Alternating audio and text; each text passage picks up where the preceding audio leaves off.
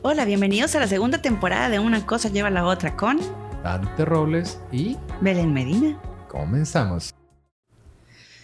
Hola, bienvenidos a su podcast favorito. Me agarraste en curva con el 321. Ah, es que casi nadie lo sabe, pero previo a grabar digo 3, 2, 1 y empiezas. Me agarraste en curva.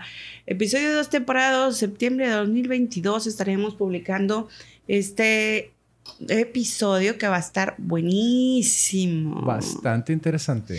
Bueno, pues aquí Belén Medina como siempre y me acompaña. Dante Robles.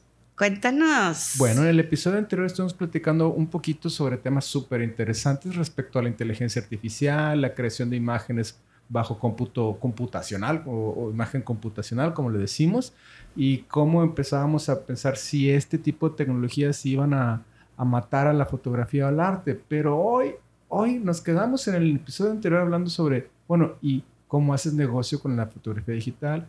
La inteligencia artificial nos ayudará a hacer mejores negocios. ¿Qué es un NFT? NFTs, como creo que se dices, Nifties. o en español NFT. Non-Fungible Token. Pero bueno, de eso ahorita nuestra experta investigadora nos va a platicar un poco. Belén, hoy vamos a hablar de criptoarte. Cuéntanos.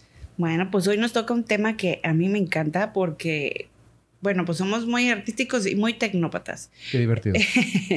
La verdad es que hasta hace muy poquito este, le fui entendiendo un poquito más al asunto de los NFTs o Nifties, como son conocidos en, en la jerga en inglés, porque el asunto de los NFTs y el criptoarte casi todo se maneja en inglés. Bueno, sí. de hecho, todo es en inglés. Todo, absolutamente toda la información que encuentren del arte, criptoarte, NFTs o NFTs, como se debe decir en inglés. Nifties. Por favor, corrígeme cuantas veces sea necesario. Ya ves que mi inglés es horrendo. Bueno, para que todo se les vaya quedando Nifties, NFTs es lo mismo.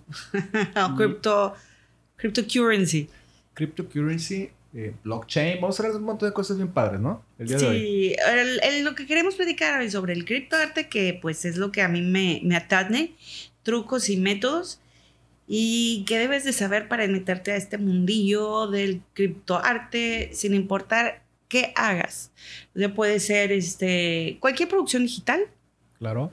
eh, ya digas de fotografía, ilustración, eh, diseño gráfico, música, video, GIF, eh, cualquier tipo de animación digital. Construcción del metaverso, modelos 3D. Hay un montón de cosas que se pueden meter a- al criptoarte, ¿no? La verdad es que cualquier cosa que busques que se te ocurra, la puedes encontrar a la venta como Criptoarte. criptoarte. Eh, ¿Cómo funcionan los NFTs y los wallets? Que aquí nos vas a ilustrar tú, porque ya definitivamente, bueno, ya lo estudié bastante. Yo creo ya que tú das una explicación aprendí, mejor a veces. Ya ¿eh? aprendí, ya aprendí porque encontré casos prácticos en donde me hizo más sentido, como que te hacía una relación con el mundo, Mundo real. mundo real, mundo tangible. Este, pero tú lo vas, lo vas a explicar de manera Claro. técnica hay para los que están interesados en la onda tecnológica. Y bueno, pues las plataformas y casos más conocidos eh, de éxito y las plataformas para vender y comprar, si eres coleccionista, si eres artista, cómo te promocionas y demás. ¿Cómo hago, como dicen los españoles, la pasta, ¿no? La pasta. Con todo esto. El dinero, la marmaja, la platica. La platita. Todo eso exactamente es lo que queremos saber en este capítulo y espero que les sea de mucho, mucho interés, sobre todo pues, a todas mis colegas artistas y colegas, colegues, Los colegas, no, colegas, por el amor de Dios, no estemos con este tema aquí. todos los artistas de cualquier índole eh, digital. Les recordamos, aprovechando, que el próximo viernes 16 vamos a estar en Spotify Live este, discutiendo este tema. Si les gustó mucho el tema, si quieren ahí echar el cotorreo sobre qué les parece. Oye, Belén, dame un norte, Dante, cuéntame un poquito. Los invitamos a nuestra segunda sesión de Spotify Live. Viernes. 9.30 de la noche Spotify Live y les vamos a estar anunciando por redes, así es que estén muy atentos del nombre del room, que espero que ya haya quedado estipulado este, y que no cambie. Yo no lo quiero. no lo quiere, pero ahí les vamos a estar anunciando. También si tienen alguna duda, pues esperemos poderles ayudar eh, a resolver esas dudas porque este tema es bien intenso y bien confuso. O ampliar más la duda, ¿no? Como sea el caso. Podemos ponernos a, a, filosofar sobre si es bueno o no, el, entre el bien y el mal del criptoarte. Venga, pues vámonos derecho al tema, ¿no? bueno, pues primero lo primero. Eh, ¿Qué había de antecedentes en este asunto? Por ejemplo, nosotros conocíamos en la vida análoga o real o tangible que el arte valía por la firma de su autor. Claro. Y obviamente, pues si el autor era uno reconocido, pero un original lo armaba simple y llanamente su firma. Así es. En la era digital nos acostumbramos a la idea de que todo nuestro arte o nuestro trabajo, ya sea edición fotográfica, todos nuestros archivos en crudo, por decir. Yo, me imagino que también en video son archivos en crudo, ¿no? ¿Tú que ves video y música? Sí, sí, hay, hay un formato, que se bueno, un formato muy popular que uso últimamente se llama ProRes, que es de alta calidad y, este, y tiene sus, su log B3, B4, en el cual es como el equivalente al RAW de la fotografía. ¿Y en música? En música se le conoce como WAP, que es un formato sin compresión de audio y que te permite trabajar mucho sobre él. Por ejemplo, nuestro podcast está completamente hecho en WAP, no tiene ninguna compresión. Y ya cuando le hacemos la postproducción, pues bueno, ahí le ponemos todos los presets y lo coqueteamos y lo dejamos para que escuche como se escucha ahorita. Eso, esperamos que se siga escuchando maravillosamente. Entonces, bueno, eh, el archivo en crudo ya depende del, la, del arte digital que tú generes este, a la hora que uno lo subía a las redes, se lo compartías en las redes sociales, eh, para que te fueran conociendo, porque es parte del show, o sea, te vas dando a conocer por tu portafolio lo que publicas en redes, vas haciendo tus seguidores, haces tus promociones en el caso de que te dediques a la venta de, aunque sean sesiones fotográficas, aunque sea promoción sobre no sé, por ejemplo, los diseñadores gráficos también tienen que tener su portafolio. Claro. O pues el SoundCloud, o todos esos lugares donde tú te promocionas. ¿Sabías que una vez que subías tu imagen eh, o tu, tu, archivo ya procesado, pues perdía mucho su valor porque cualquiera lo baja, lo descarga, lo cambia y entonces ya no, no vale, digamos. como que, como que pierde los derechos. Todo el mundo lo tiene ya y como que, pues bueno, ya es de dominio público, ¿no? Sí, como que vas perdiendo los derechos de, de obra.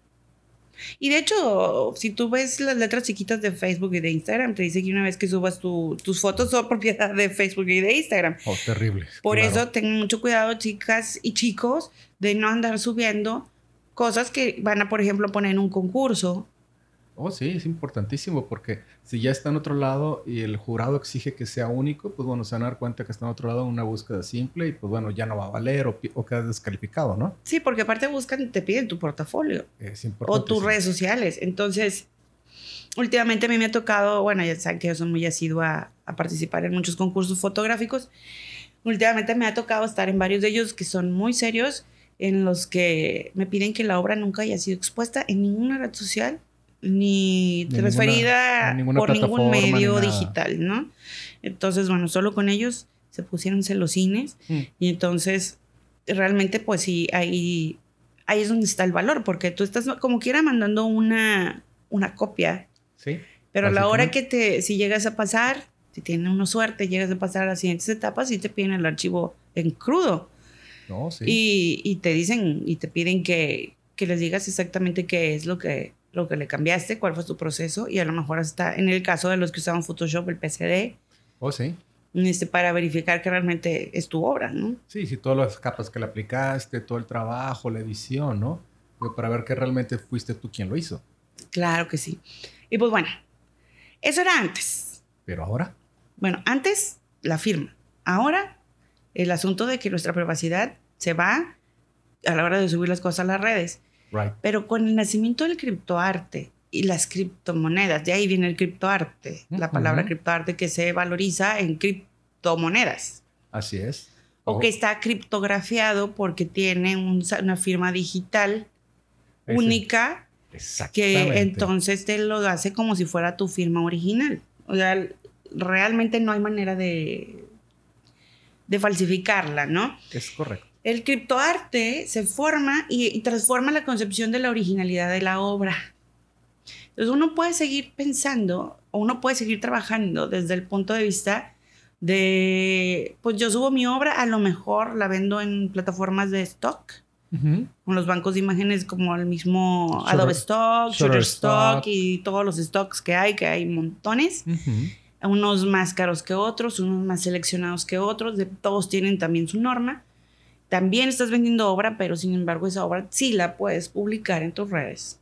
Claro, ya depende de ti si tú quieres regalarla, si quieres poner alto formato, si tú quieres tener este eh, una comprensión a la comunidad de que les regalo esto para que se interesen en mi stock y cosas sí, por el estilo, clásico de que, bueno, pones varias imágenes que están for free, o sea, libres de regalías, y otras que son más especiales o que tú encuentras, o a veces no es uno el que encuentra que son mejores, sino las plataformas que, que se dedican a la venta del stock, claro. que le dan un valor, este, y te seleccionan cuáles sí y cuáles no pueden estar como gratuitas y cuáles pueden estar a la venta y pueden ser precios enormes.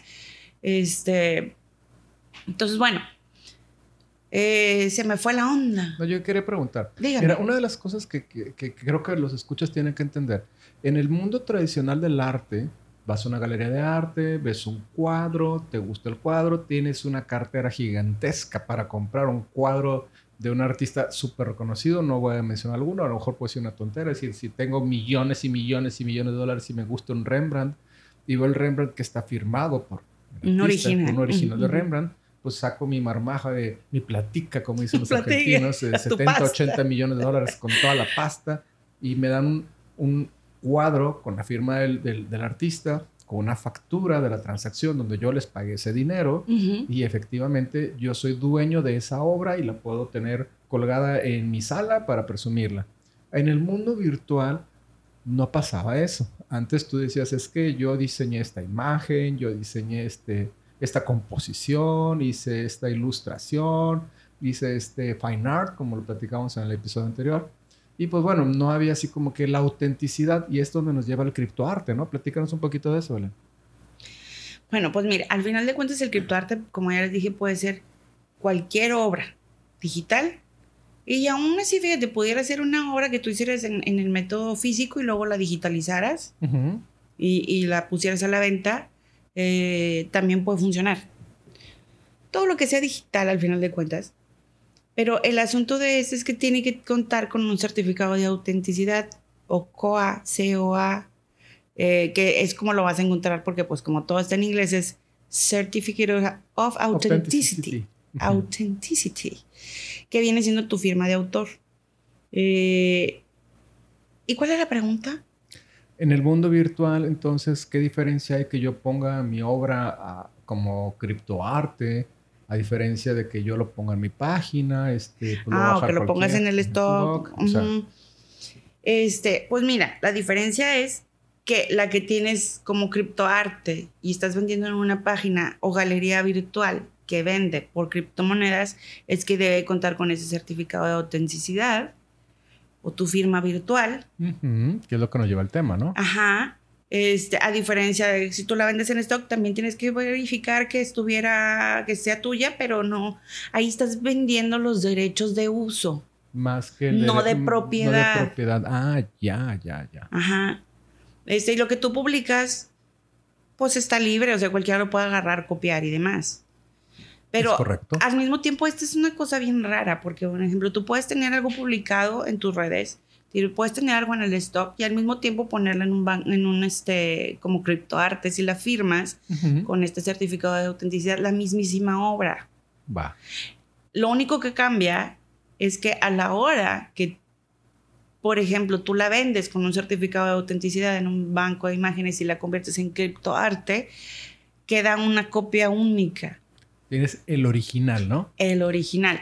Entonces se vuelve una cosa muy extraña porque muchos pueden pelear entre lo que les digo yo, el bien y el mal, de que, oye, pues es que ¿qué tiene diferente el hecho de que yo baje una obra de, un stock o le haga un pantallazo? Un screenshot. O la baje aunque sea en menor resolución y yo le cambio a, como yo la necesite, por ejemplo, para hacer alguna otra cosa, eh, un anuncio, un reel, cualquier cosa.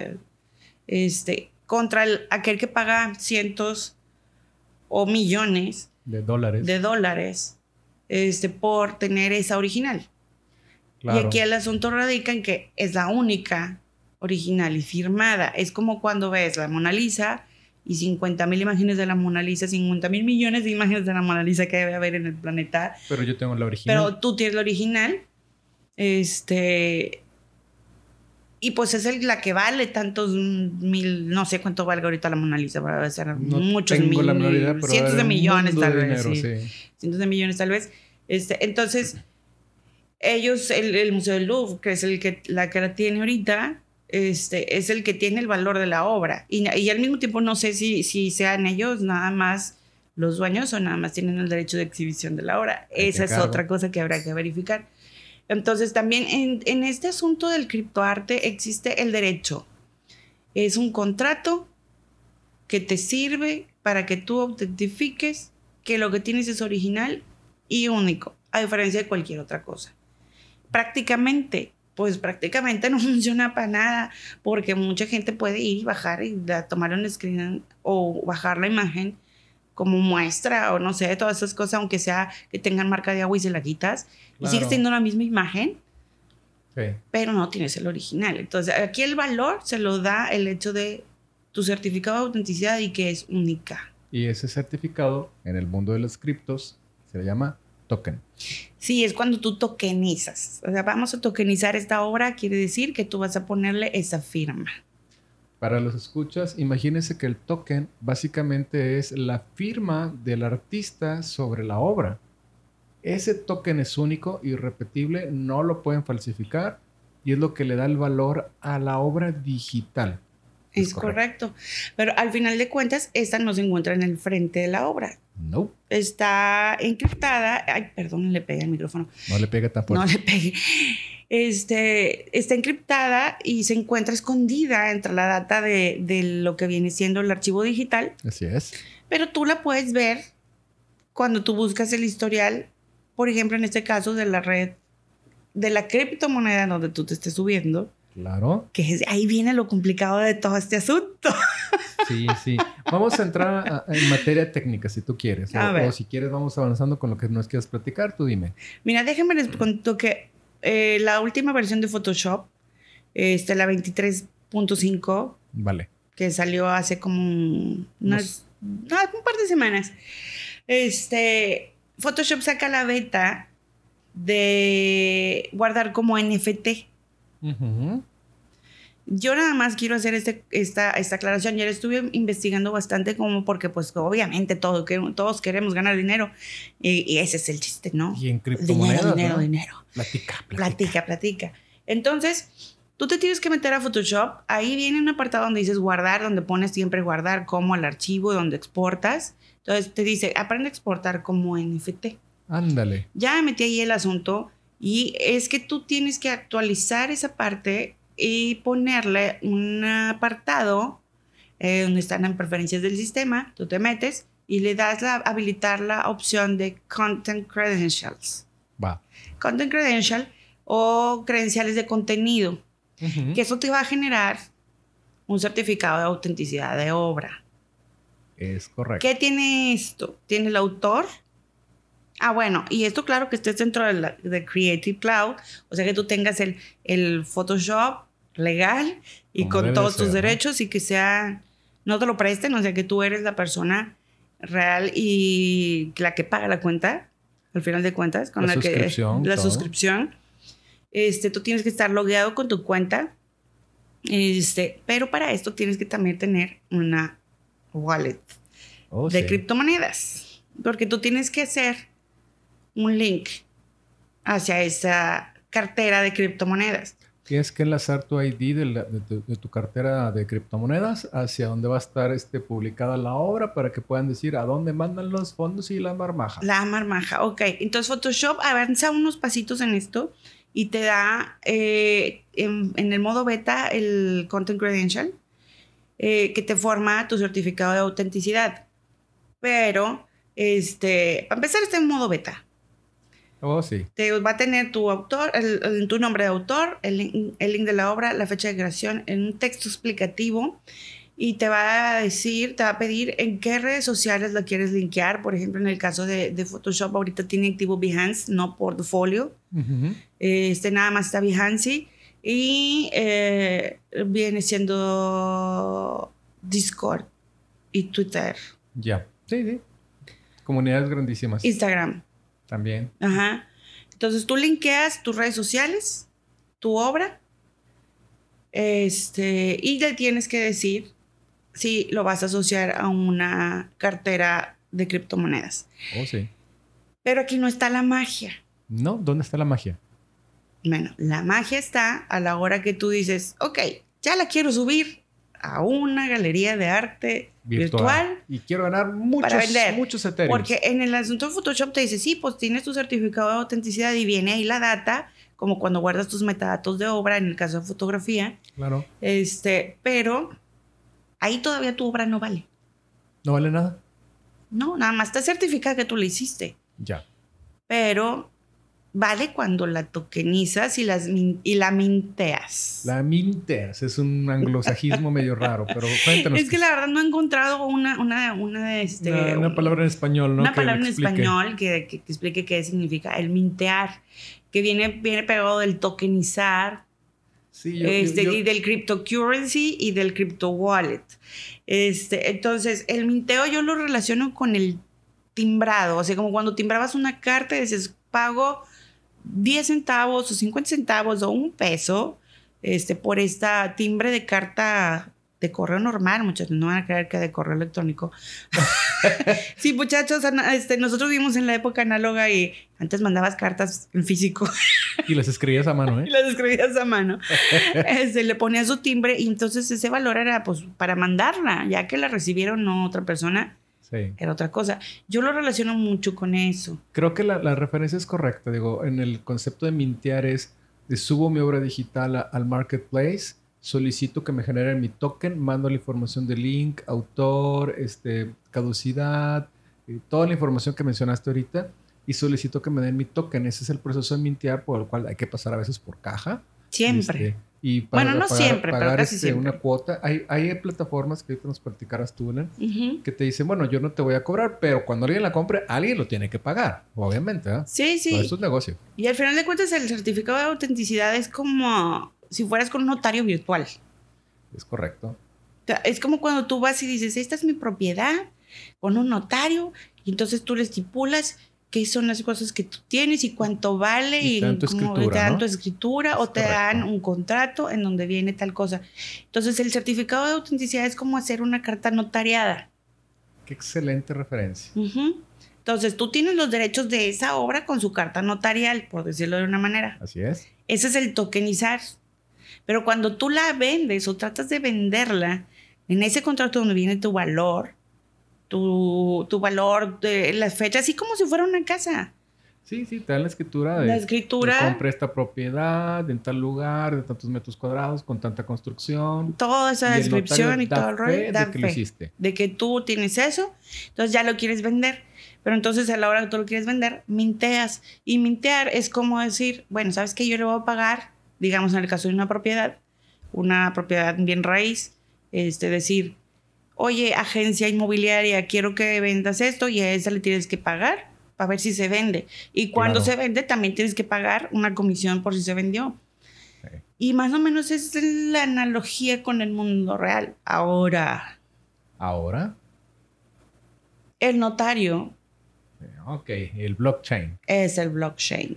Lo hemos platicado en otros episodios. De hecho, en la temporada anterior hablamos mucho sobre este NFTs o NFTs. Hablamos mucho de blockchain, de, bitcoins. Espero. Niftis. Niftis. Gracias por corregirme. Niftis. ¿Say right? Niftis. Niftis. Ok, blockchain. Hablamos mucho sobre las criptodivisas, sobre las criptomonedas. Acuérdense que toda esta tecnología es descentralizada. ¿Qué quiere decir? Que no existe en un solo lugar, nadie la rige. Eh, cada una de las personas que entran a participar a la red de blockchain, que son muchas computadoras a través del mundo interconectadas, no hay un gobierno que las este, dicte ni que las rija, no hay una empresa, no hay una corporación, simplemente está descentralizado y está monetizado a través del valor que se le da a las, a las cryptocurrencies o las criptomonedas. Utilizando esa tecnología tan interesante que hemos explicado varias veces, que es muy, muy segura, casi es básicamente imposible hasta este momento, hasta el día de hoy, de hackear o de que alguien pueda hacer un registro y lo borre. Puede ser, tú haces una transacción y todos los participantes, millones de participantes en el mundo, graban esa transacción en su registro, en su librito, y las transacciones son públicas. Puedes revisar quién hizo cuál transacción, que cambié tantos dólares por Ethereum.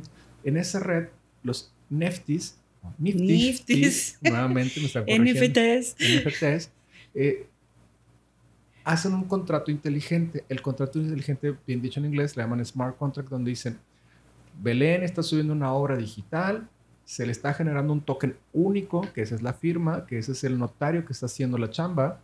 Y dices, aquí estamos certificando que esta obra digital, con esta imagen bien bonita, bien chula, está siendo certificada que es única.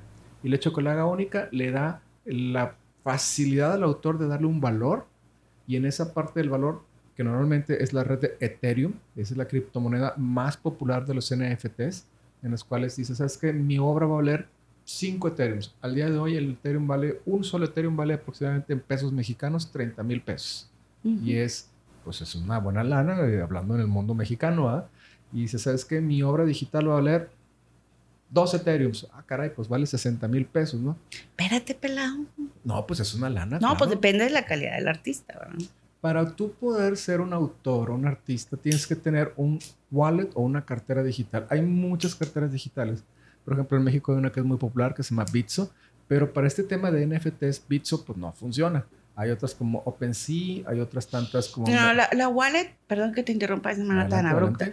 El wallet más conocido es eh, Metamask. Metamask. Y hay otras, este, pero la que todas las eh, galerías de arte aceptan como wallet o cartera de criptomonedas es Metamask. Ya las agencias, digamos, son OpenSea, este, Readable y todas esas marketplaces que... Donde donde se de todo. Bueno, con la corrección de Belén, digo, Metamask es una, una wallet o una cartera digital donde tú puedes comprar y vender este, criptodivisas y recibir pagos directamente de tus obras de NFTs. Lo que lo hace interesante es que pues ese es dinero en el mundo virtual, obviamente, ¿no? Y que es un monto muy alto, ¿no? Eh, estas obras, como decía Belén, OpenSea, dices, sabes que a lo mejor yo no te cobro un solo centavo porque las subes a mi marketplace, pero cuando el comprador llegue, alguien tiene que pagar por esto. Y yo voy a cobrar mi comisión por venderla, como lo haría un galerista este, que está vendiendo una obra, pues se lleva su comisión. Claro. Y se la lleva a la comisión y luego le pagan al, artista su, valor, ¿no? Y sucesivamente. Pero aquí una parte interesante es que en el mundo virtual de los NFTs, cada vez que un cambia de dueño la obra digital, pues el artista original sigue recibiendo regalías o royalties respecto a eso. O sea, está interesante porque no nada más lo vendió una vez. Si el que la compró la revende, sigo ganando. Si ese comprador del comprador lo vuelve a vender, sigo ganando royalties. Y eso es bastante interesante. Habrá quien diga ahorita, porque lo vamos a decir abiertamente, esto es un mercado especulativo, porque sí lo es. Todas las criptomonedas, lo platicamos en, en episodios anteriores, es el mercado especulativo tan más complejo que la bolsa de valores, que es, ya de por sí es bien complicado. Pero bueno, lo interesante del blockchain es que el blockchain es tu notario, es el que le da validez, el que da la certificación de que tú eres única dices, oye, pero Dante, mi imagen ya dio vueltas por Google Image, por todos lados de Internet, sí, pero tú tienes el certificado de la red de Ethereum que lo hace único. Tú tienes el original. El original, sí. Y entonces ahí ya, sí, es como dices tú, o sea, lo, bonito de este asunto es que si tú eres el afortunado vendedor de una obra digital, este, la vendes una vez y el, el coleccionista, aquí es mucha onda la onda del coleccionismo, y de muchos coleccionistas que se metieron una lana en las monedas, este, las criptomonedas, oh, que ahora dicen, bueno, pues ahora qué hago, o sea, es como su diversión, así como los que tienen un chorro de lana claro. este, en el mundo real y dicen, pues qué hago, pues colecciono arte. Es más o menos lo mismo, pero como esta red eh, de las criptomonedas es muy fluctuante, puede ser que ellos luego pongan esas colecciones a la venta. Obviamente. Y entonces lo bonito como vendedor es que si, si tienes la afortunada bendición de eh, vender una de tus obras, este, cada vez que el coleccionista venda esa obra y la siga vendiendo, entonces se le va agregando como un valor a tu obra y tú vas ganando un porcentaje. Todo eso se estipula precisamente en el token. Eh, tú pones ahí este, eh, cuánto es tu valor de inicio, porque muchas están en, subasta, sí. Este, y luego hay quien te hace una oferta, puedes rechazar, puedes aceptar, tú sabes. Este, o dejar que suba, suba, suba hasta que alguien le llegue a precios estratosféricos, como ya ha habido casos. Este, y después ese coleccionista la puede volver a vender. Pero en ese caso tú le pones, yo quiero, por ejemplo, decir, yo quiero el 5% o quiero el 1%, porque estamos hablando de criptomonedas, son Ethereum, que cuestan mucho. Entonces a lo mejor uno dice, ay, cuestas 5.5 o 0.05 Ethereum. Pero es una lana. Este, y ya hace ratito estuvimos revisando y dices, ahorita estaba a, a punto 05 Ethereum eran 1800, pesos. pesos este, pero si tú vendes a punto 5 Ethereum son 30 mil. No, son 15 mil 15 mil aproximadamente. Este, pero tú a, he visto obras en este rato que he estado haciendo las investigaciones que están hasta en 6 mil Ethereum. Madre de Dios. Entonces. Madre de la chupacabra. chupacabra. Este, el asunto es que no importa mucho en qué plataforma te subas.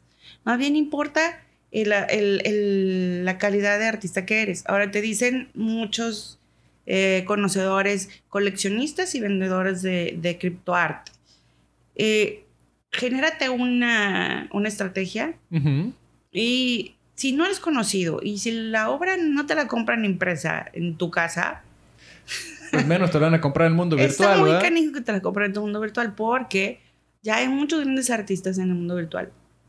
Entonces, eh, puedes hacer camino o puedes ser un muy buen artista emergente, porque pues nadie te quita que seas espectacular y nunca hayas querido publicar. Entonces, a lo mejor tu arte es lo suficientemente bueno, nada pierdes con, con, lanzarte a ver qué rollo.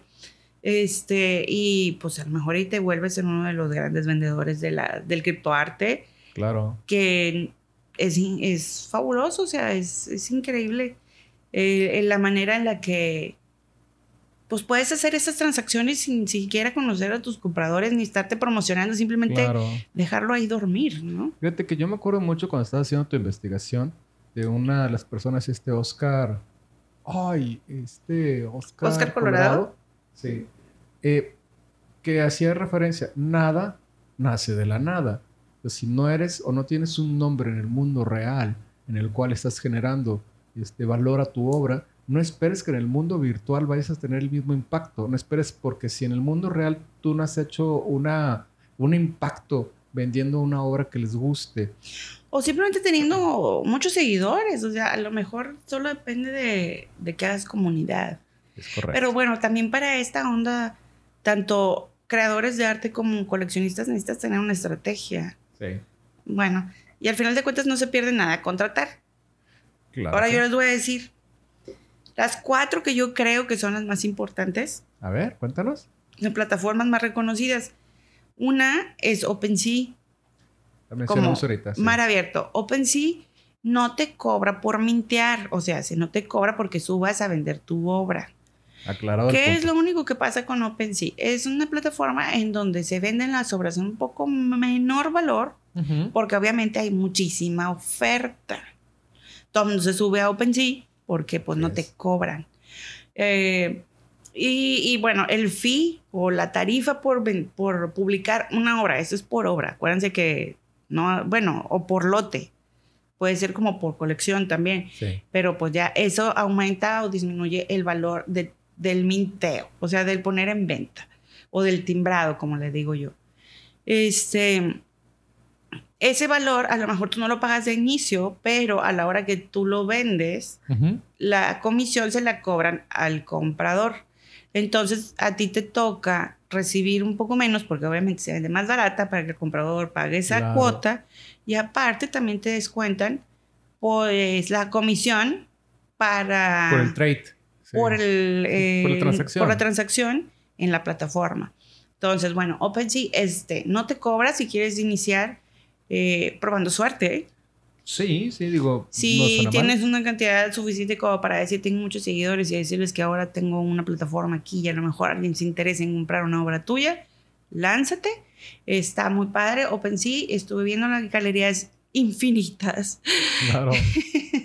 y, y bueno, puede ser que alguien venga y compre tu obra. Va a ser barata, también está subida a la red de Ethereum. Este, y bueno. Todo esto vive en Ethereum, ¿eh? De hecho. Sí, hay unas que te dan opciones por otras criptomonedas como Rarible o Super Rare. Te dan opciones de que te puedes meter y puedes escoger tu tipo de wallet. Sin embargo, yo creo que la más segura y la más estable en cuanto a criptoarte es Ethereum. Estoy de acuerdo contigo. Entonces, bueno, ya les adelanté Rarible. Puedes pagar un fee de inicio, o sea, la tarifa inicial cuando tú pones o timbras o minteas tu obra. Este, o también puedes hacer uno que se le llama lazy mint o un timbrado flojo. Ah, ok. La traducción así directa, ¿no? En plain. En plain, flojín. Entonces, es lo que hace el mentado lazy mint es que el costo del, del ah, la comisión por, por aperturar, digamos, tu obra a la venta se, se traslada. Entonces, al final, tu comprador paga igual más eh, pero se recomienda mucho hacer esto para las personas que ya tienen una comunidad. O sea, que inicies, si ya vas a iniciar en una plataforma un poquito más avanzada que OpenSea, que sí pagues tu fee de inicio por levantar tu obra, por subir tu obra a, la venta.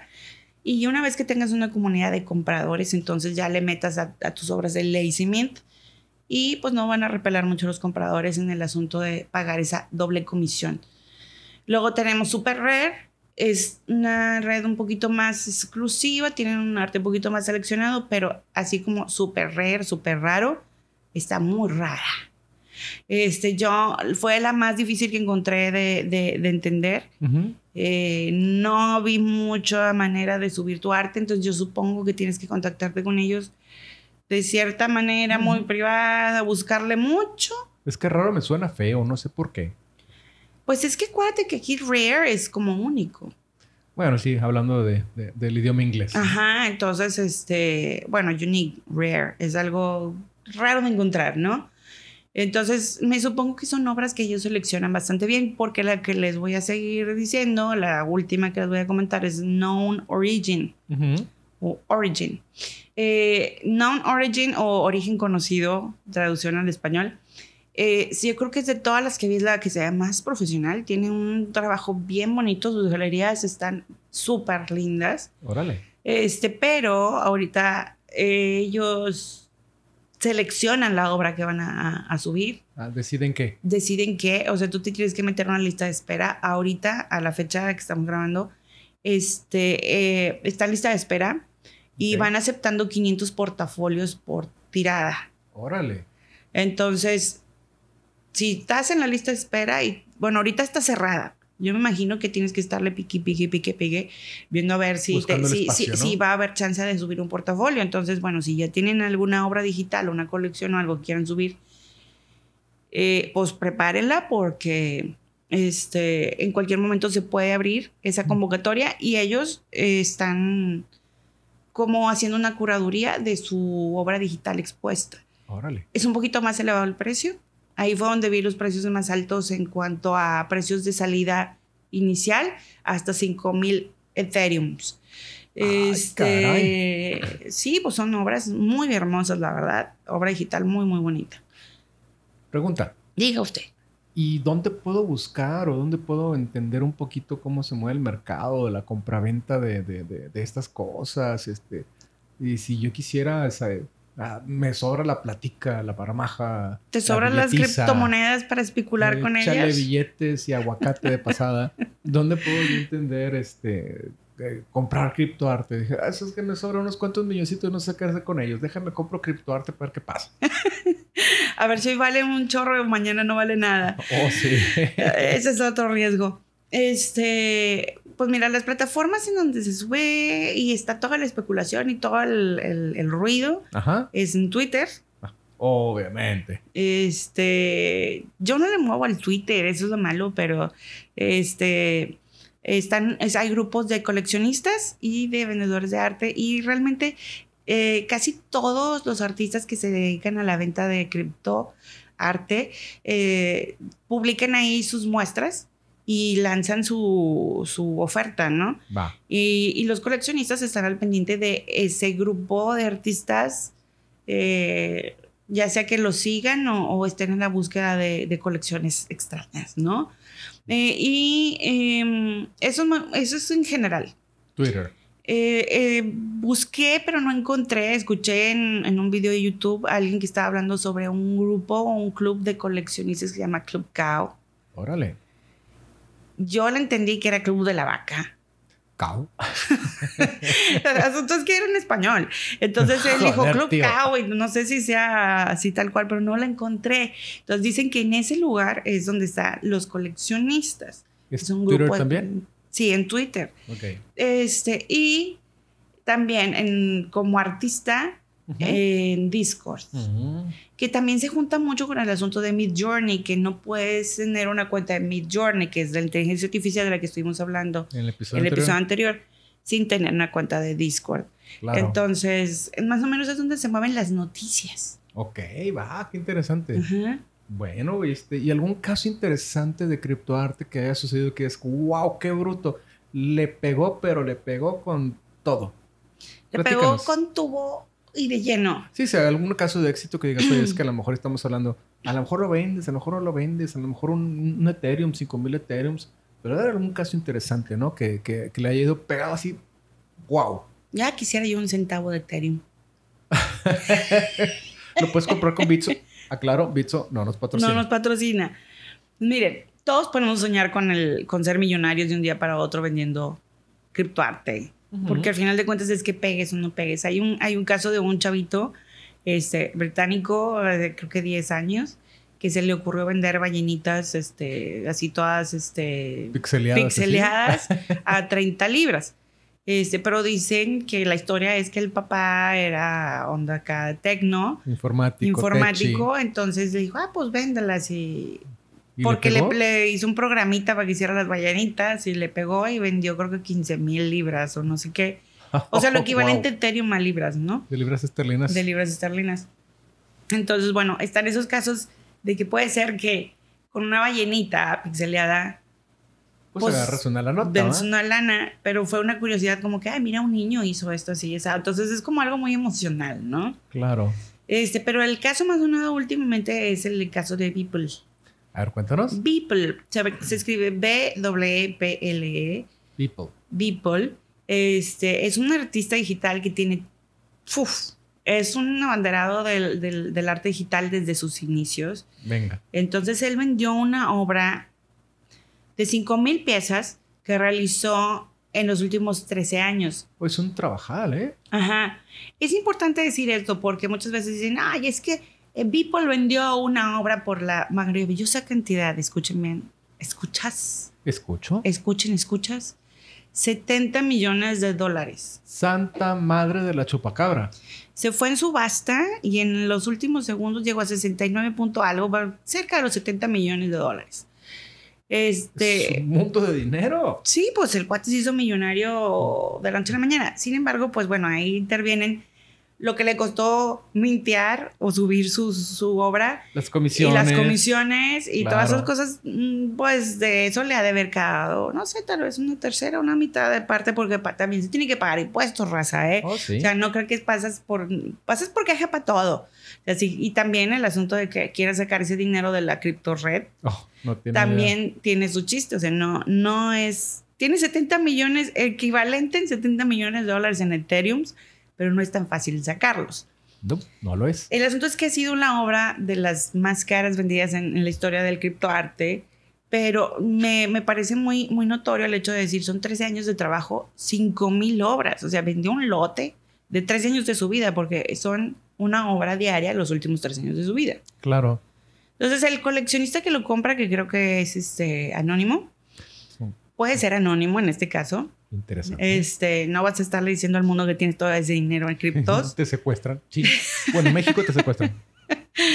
Sin saber que no puedes sacar tan fácilmente el cripto, la criptodivisa, ¿no? hacia el mundo real. Este, es importante decir este, que, que el cuate se la rifó 13 años de su vida vendidas en esa cantidad de dinero. Bien, bien, bien eh, vendidas. Entonces no puedes decir vendí una obra. No, vendiste la obra de 13 años de trabajo. Entonces, es importante. Ya ha habido obras que se han vendido en, no sé, un millón, dos millones, por ahí. Sí. que también son así colecciones pequeñas, por decirlo de una manera, pero de artistas muy reconocidos. Pero esta ha sido una de las más grandes.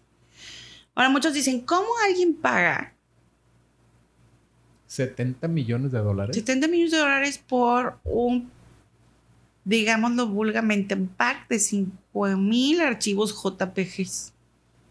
Bueno, es que cuando te sobra el dinero puedes hacer lo que quieras, dicen por ahí. Pero es que ese es, es una- ha sido una disputa en los últimos días, o en las últimas semanas, el hecho de decir, pues, ¿cómo es esto? O sea, empezamos, em- empieza otra vez el asunto de, de el bien y el mal. Claro. Pero hubo una analogía que escuché para entender todo este rollo del criptoarte, A ver, cuéntanos. que decían, imagínate tú que Stephen King se escribe un libro Claro. digamos, el último libro de Stephen King y no lo publica en ninguna parte. Solo lo tiene él. Solo tiene él, Nadie lo ha leído. nadie jamás. Y lo publica en una página de criptoarte, Anda, caray. en subasta. Imagínate la cantidad de compradores que quisieran tener ese libro. Nadie más lo va a tener jamás. Copia única. Copia única. No está expuesta en ningún lado. En ninguna parte. Wow. Entonces, si Stephen King dice, yo me voy a aventar esta y voy a empezar mi valor de venta en... ¿Cuánto pondría? ¿Cuánto, pon- cuánto puede vender un libro Stephen King? Híjole, es bien difícil porque hay derechos televisivos, derechos de reproducción. No, no, sí, pero él, de- así es su primera, la, la- la- la editorial que tiene un- Imagínate 50 millones. 100 millones, vamos a decir. de dólares. Sí, de dólares. Pero solamente nadie lo ha leído. Nadie lo ha leído. copia. Ponle que él diga, yo lo voy a aventar a la red del criptoarte, whatever, cualquiera que sea, OpenSea, las que o sean. OpenSea, la que sea, en subasta, y lo pongo de precio de inicio 15 millones de dólares. ¿Hasta dónde crees que pueda subir? No, es un mundo de dinero. En subasta.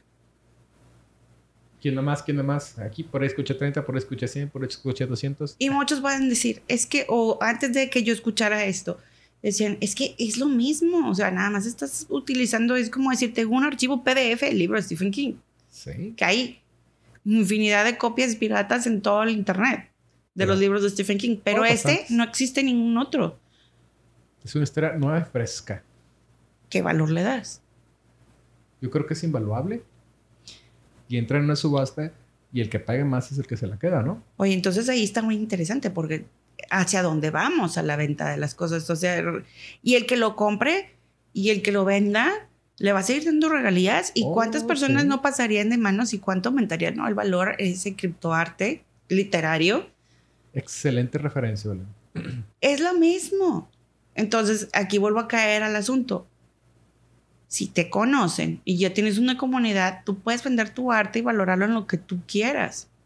Pero si no eres nadie y tú quieres vender tu libro primera edición y nadie más lo ha leído, ¿a qué fregados le importa? Si no eres famoso, a nadie le importa. A lo mejor es muy buen escritor y alguien lo lee, un preview y dice, oye, ¿sabes que esto es una joya? Y te lo compra. Sí. Pero nunca lo vas a poder vender al valor que lo vendería Stephen King. no, ¿sabes? no, no lo puedes comparar. no puedes comparar. Entonces, hay niveles y hay que estar uno bien centrado en el asunto de, bueno, ¿a cuánto vendo yo una obra? Si es que tengo algo de reconocimiento Sí. o mi obra es excelente. Muy bien. muy bien, Entonces, aquí todo radica en la especulación Sí. y el valor de la obra junto con el autor y su comunidad y todo este rollo. Es difícil, pero, perdón, una vez que empiezas a, a conocer la red, Sí. y le entiendes más o menos al concepto de, oye, una vez que yo genere mi primer este, token Sí. mi, y tenga mi wallet cripto, de criptomonedas, ya no es tan complicado. Sí, al principio vas a andártela rifando porque no sabes y vas a tener que leer mucho y desde ahorita les digo, casi todo está en inglés. No. Todo está en inglés. Bueno, lo oficial está en inglés, entonces lo preferible es que tengas a alguien que sepa muy bien o que le entiendas al inglés Así como Belén. bueno, yo no batallo, para mí es lo mismo. Pero creo que todo eso va a hacer un cambio radical en la manera en la que se valora el arte digital de aquí para adelante. Y eso en conjunto con la inteligencia artificial que estuvimos viendo el episodio anterior. El, episodio anterior y, y, cómo se generan todas estas redes neuronales que generan otras obras, que te ayudan a hacer otro arte diferente y todos los programas nuevos, más la creatividad. Yo siempre voy a decir el asunto de la creatividad. Bien. Es importante. Pero bueno, ya me fui muy larga. ¿Tú qué piensas ya para acabar este programa? ¿Qué conclusiones finales y qué recomendaciones o qué nos dices sobre la tecnología de los NFTs, crypto wallets y demás? Mira, todo lo que es criptomonedas, cryptocurrencies, lo que son las redes de Ethereum, lo que son este, los wallets, siempre ha sido un mercado especulativo. O sea, por ejemplo, tú puedes abrir tu, tu wallet, por ejemplo, en mi caso de Bitso, y un día tengo mil pesos, un día tengo dos mil pesos, un día tengo tres mil pesos, un día tengo 50 pesos, un día tengo nada. Porque, Qué triste de ver. Eh, eh, las monedas este, eh, tienen, como es especulativo, evidentemente cambian su valor continuo y constantemente. Es más, en un solo día pueden llegar a cambiar más de 60 veces, que lo estoy investigando hace poquito. Wow. Y tienes que saber a qué moneda apostarle. Lo traslado mucho es el tema de las acciones de las empresas en las bolsas de valores. Una acción de una empresa puede llegar a valer un día 500 dólares, un día puede llegar a valer 20 dólares. En el caso de Twitter, hace poquito este Elon Musk, que quería comprar Twitter, dijo, yo te voy a comprar todas las acciones de Twitter de la oferta pública para hacer la empresa privada nuevamente y quitar la oferta, la oferta pública. Dices, pero te lo va a pagar a 38 dólares. Se echó para atrás Elon Musk y las acciones bajaron hasta 29 dólares. O sea, se devaluaron bastante es un mercado especulativo. Las criptomonedas son mercados especulativos. Depende de qué tanta gente le meta dinero a las criptomonedas, a los exchangers, a los nodos, al valor de la moneda. El arte es igual. Dice, ¿sabes qué? Pues si voy a tasar una obra en 10 Ethereums, que estaremos hablando cerca de aproximadamente en pesos mexicanos al día de hoy a 300 mil pesos, y de repente el día de mañana esos 10 Ethereum valen 300 pesos, pues usted está aventándote una moneda al aire. Si tienes el dinero de sobra, puedes invertirlo en eso, con el riesgo que ello implica, porque a el día de mañana de 300 pesos se a 3 millones y pues bueno, ya hiciste un, buen deal, ¿no? A final de cuentas. Sí, pues es como, como en el arte físico, ¿no? O sea, una obra ahorita la compras dentro de 10 años vale más, o 5 años vale más, o depende de qué haga el artista. Y, pues también es especulativo. A lo mejor compras la obra de un artista emergente que le ves madera y dentro de 15 años es un banco, por decir algo. Es como cuando hablamos de criptomonedas. Es una oferta de largo plazo. Si vas a invertir, inviertes a largo plazo. A lo mejor la vas a perder en la transición de 5 años, 10 años, 15 años tal vez. Y sabes que estoy apostando al futuro. Yo honestamente pienso que es el futuro del arte, porque el medio digital es el hoy, es lo que va a suceder. Así que no nos, no nos engañemos. O sea, un día no vas a estar comprando un cuadro, vas a estar comprando un NFT con su token, vas a estar comprando la autenticidad de tu obra, de alguien que es famoso, de alguien que se hizo importante, de alguien que tuvo mucho valor y que el día de mañana es famoso. Y esa es una inversión de largo plazo. Si te sobra dinero y quieres invertirlo, baje. Como comprador. Claro. Hablando como, comprador. Como coleccionista. este, como artista, yo creo que súbanse a la plataforma, vale la pena, pero hagan un nombre. Hagan un nombre también en el mundo real. Porque nada nace de la nada, como lo decíamos hace ratito, ¿no? O sea, si no estás haciendo algo que valga la pena, si tu obra es, perdón, mediocre, no esperes que el mundo virtual sea sobresaliente. Si el mundo real es mediocre, en el mundo virtual eres mediocre, porque si no eres importante, a nadie le va a importar. No, y a lo mejor ah, yo pienso este, de, del modo de que a lo mejor hay muchos artistas emergentes que nunca se han publicitado porque les da pena. Claro. Porque no aprenden a venderse, porque, ¿a quién me va a querer a mí? Pero a veces es cuestión de... ¿Apreciación? Pues de lanzarse, o sea, hacer una estrategia. Yo creo que siempre vamos a tener la oportunidad como artistas, no importa qué tan renombrado seas, claro. pero sí ir pensando en un futuro y decir, bueno, ¿qué quiero hacer con el arte? Porque muchos tienen la idea preconcebida de que el arte no genera dinero. Y la verdad es que todo lo que hagas, no importa, simplemente que lo ames y lo hagas bien, te puede generar el dinero. Claro. Eh, el dinero viene por sí solo, haciendo lo que te gusta y haciéndolo bien, viene por sí solo pero hay que hacer una, metodología, una estrategia y bueno, dar, entender, tratar de entender, y ese era el propósito de este capítulo, y hacerles tratar de, de, ver a lo mejor de una manera un poco más sencilla el asunto de que eh, sí, se puede, sí es factible y no, eh, solo hay que dedicarle un tiempito a sacar adelante nuestras obras digitales, tokenizarlas, aunque no las subas a, las, ventas, pero a lo mejor sí sirve el hecho de decir guardar como, como para NFT, aunque no la estés pagando. O sea, para que no la vayas a vender, pero ese, ese certificado de autenticidad de tu obra creo que sí vale. Es claro. Y, pues bueno, hay muchas formas de, hacer dinero. Simple y sencillamente hace de una estrategia. Creo que todo cabe en ese, en ese, en ese lugar. Y, pues bueno, vamos a ver qué nos sigue dando el, destino en, la, en el mundo virtual, en el criptoarte, en la edición y demás cosillas tecnológicas, artísticas que nos da este mundo. Claro, como una obra de arte te da mucha paz cuando la ves. Pero bueno, la paz era un tema. Ah, ese es para otro episodio. De otro episodio. Esto es una cosa y la otra con... Belén Medina y, Dante, Robles. Que tengan excelente día, mis chicos. Los queremos mucho. Besos. Bye. Hasta luego. Bye. Gracias por escucharnos hasta el final de este episodio. Síguenos en nuestras redes sociales y principales plataformas de podcasting. Les recordamos que estaremos todos los viernes a las 9.30 de la noche, hora de México, en Spotify Live para seguir platicando con ustedes en vivo. Los, esperamos. Hasta luego. Bye.